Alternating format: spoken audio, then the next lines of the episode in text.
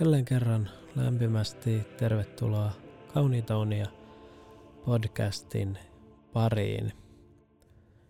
Se on nyt taas sellainen homma, että meillä olisi luvassa kolmas jouluaiheinen joulujakso.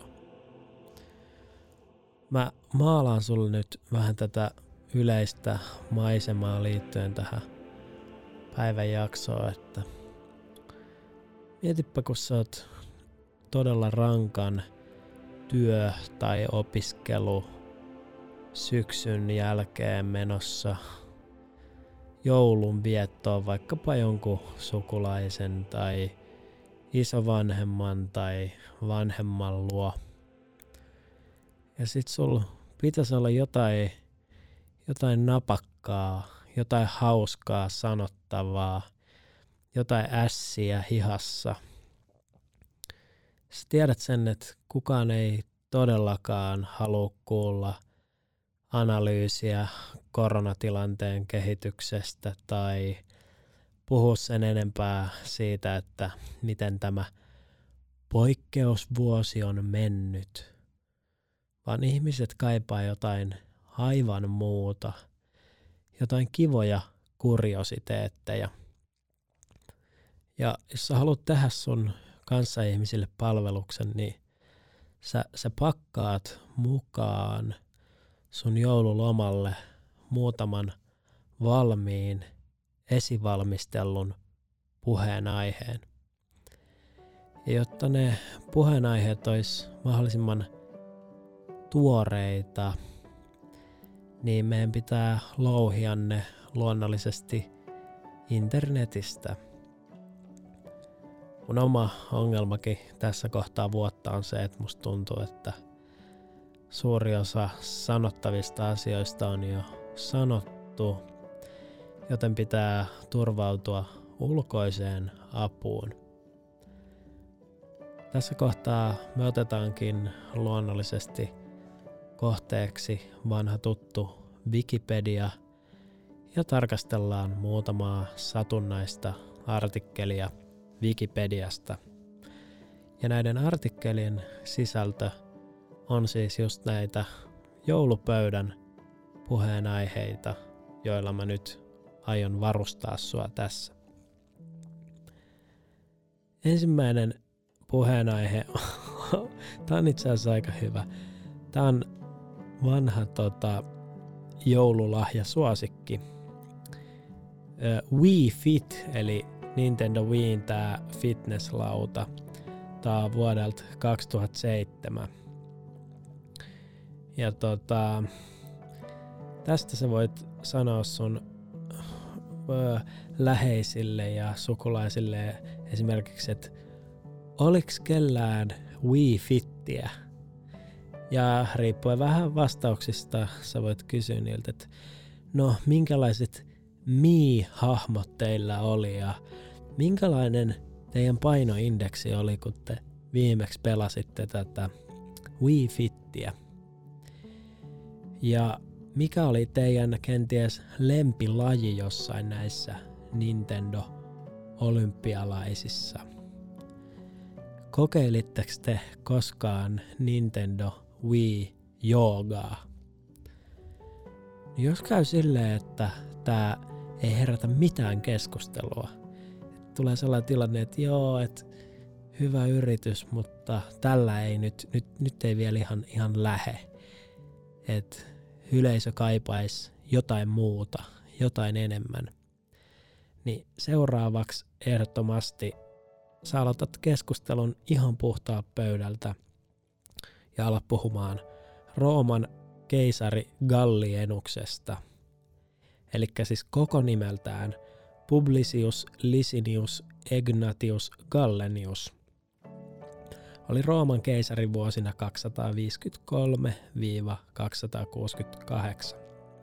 Hän hallitsi ensin isänsä Valerianuksen kanssa yhdessä, eli ne teki tämmöistä tiimityötä. Ja tässä sä voit alkaa keskustelemaan, että minkälaista, esimerkiksi vaikka jos sun isä tai äiti on paikalla, niin minkälaista olisi tehdä tällaista yhteiskeisaruutta, että mitä jos me oltais yhdessä Rooman keisareita? Tai mitä jos saisit vaikka pääministeri ja sun äiti olisi vaikka presidentti? Miten, miten tämä toimisi? Tämä on mun mielestä, voi potentiaalisesti herättää ihan mielenkiintoisen keskustelun. Mutta jos, jos käy silleen, että tämä keisariaihe, Rooman keisarit ei, ei tuota tulosta, niin sitten tietenkin voidaan vetää seuraava S hihasta. Eli voidaan siirtyä tällaiseen aiheeseen kuin jääkiekko talviolympialaisissa 2018 naisten turnaus. Ja kaikkihan tietää, että jääkiekon naisten turnaus 2018 talviolympialaisissa pelattiin Pyeongchangassa Koreassa 10-22. helmikuuta.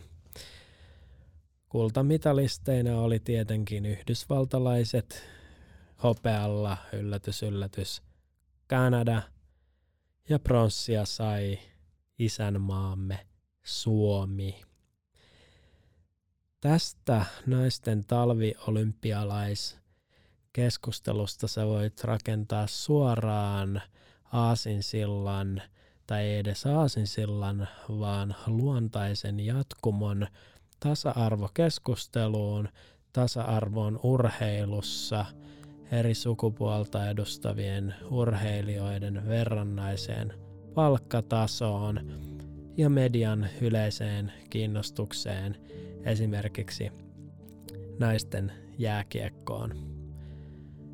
Tämä on monimutkainen, mielenkiintoinen aihe, jossa etenkin varmasti ikäryhmittäin saadaan erilaisia mielipiteitä pöytään. Eli jos ei muuta, niin vedetään tämä tasa-arvokeskustelu joulun kunniaksi Framille.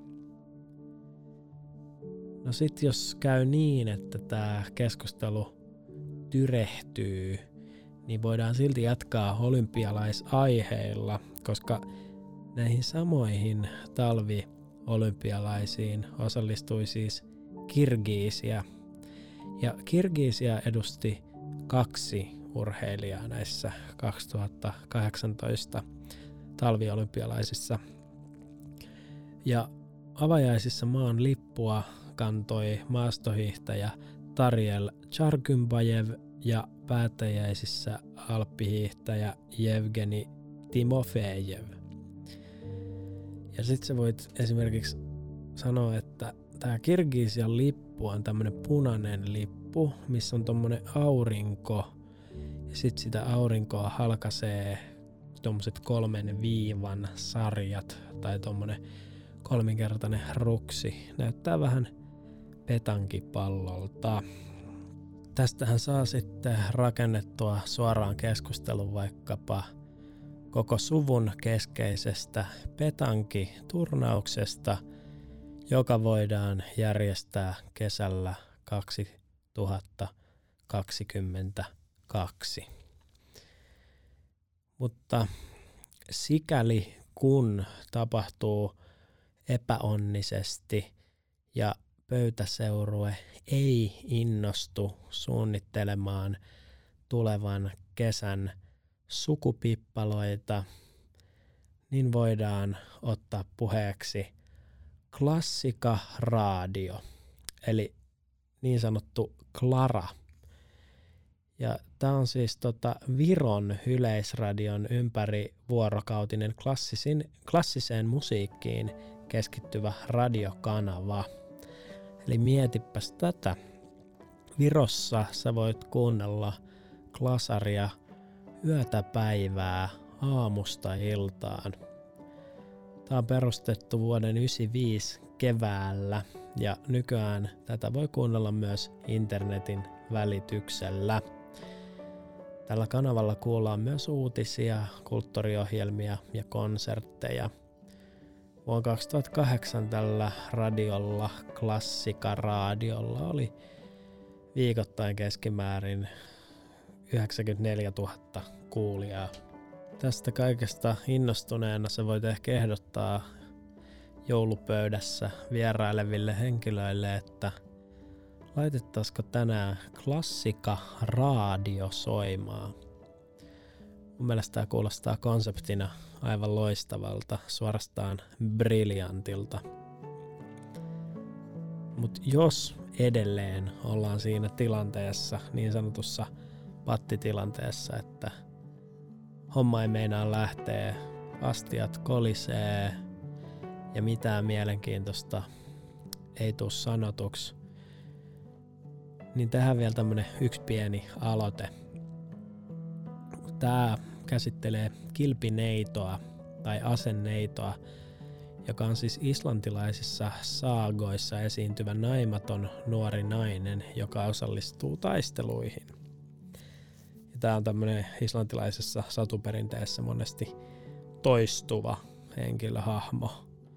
Aika hauska tämmöinen nuori villi naishenkilö, joka myllyttää menemään. Tässä on hieno kuva tämmöisen Peter Nikolai Arbon maalaama Hervorin kuolema 1880.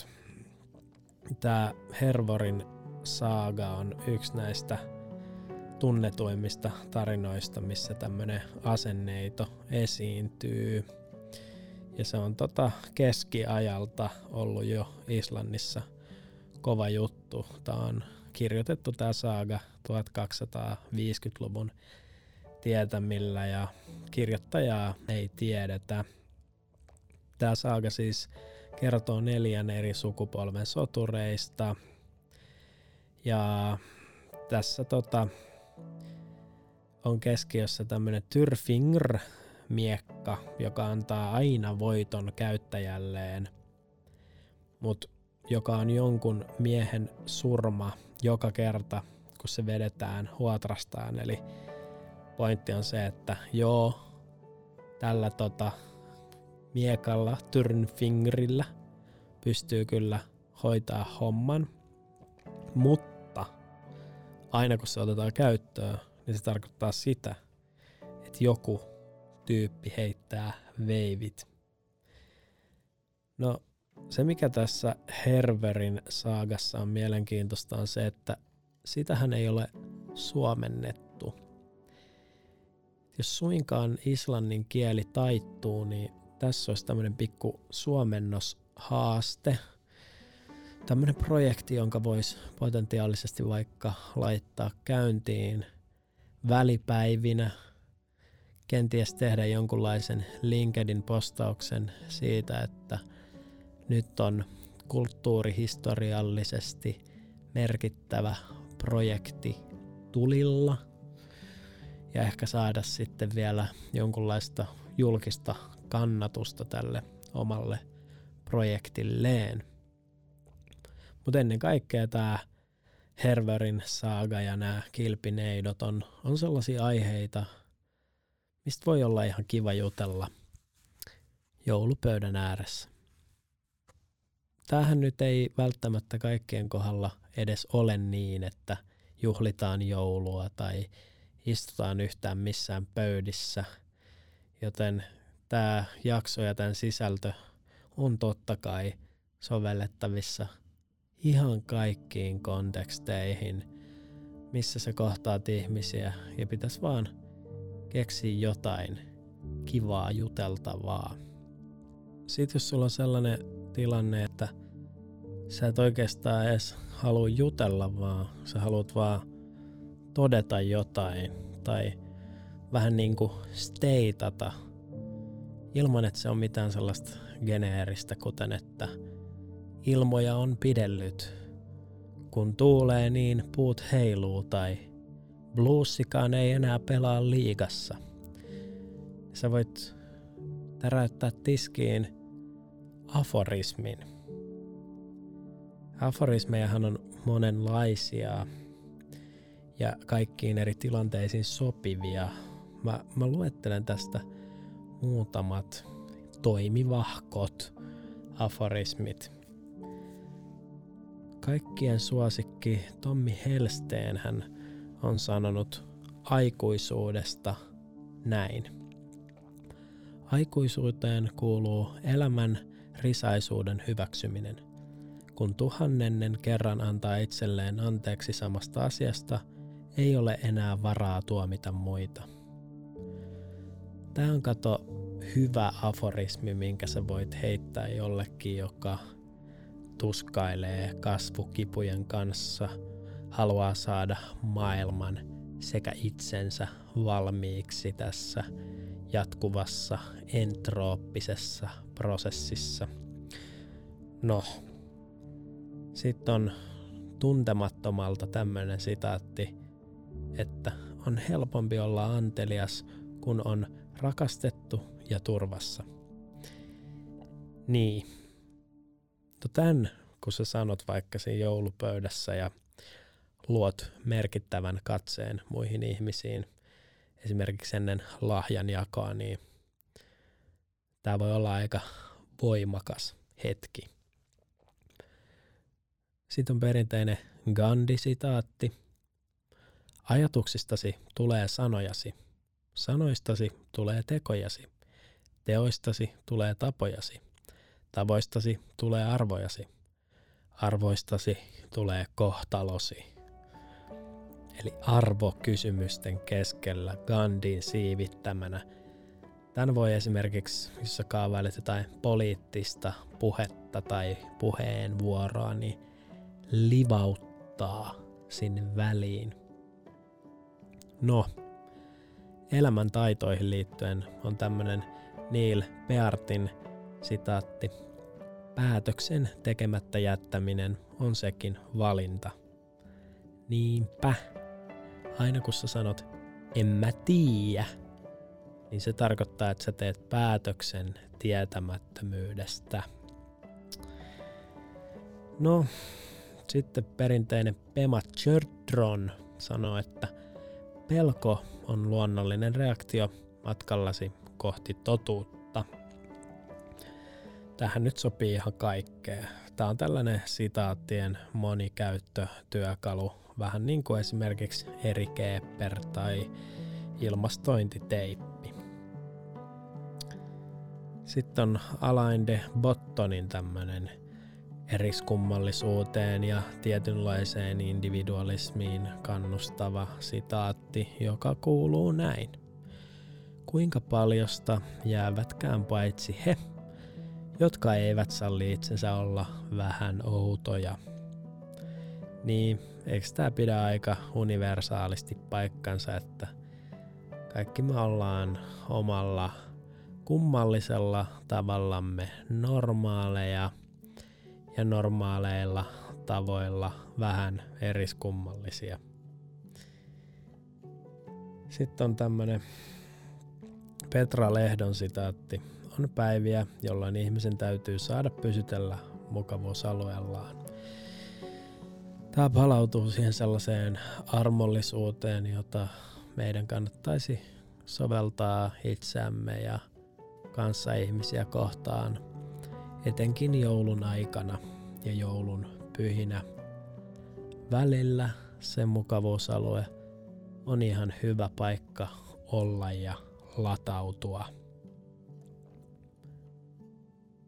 No, sitten on tällaisia elämän tarkoitukseen liittyviä kivoja pikkumietelauseita, kuten vaikkapa Mary Oliverin tämmönen Kerro minulle, miten ajattelit elää tämän ainoan villin ja kallisarvoisen elämäsi. Eikö tämä olekin hauska, kun tämmönen elämä kontekstualisoidaan sanoilla ainoa, villi ja kallisarvoinen.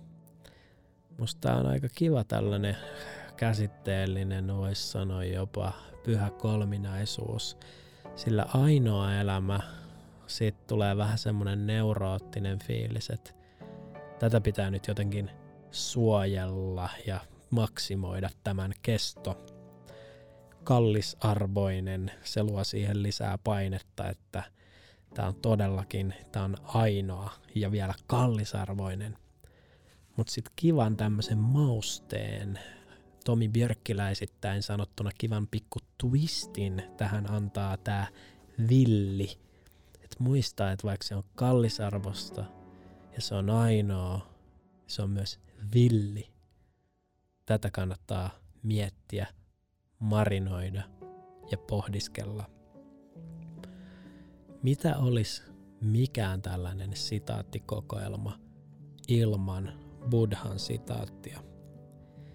Joka aamu synnymme uudestaan. Vain se, mitä teemme tänään, merkitsee. Tämä on tärkeä.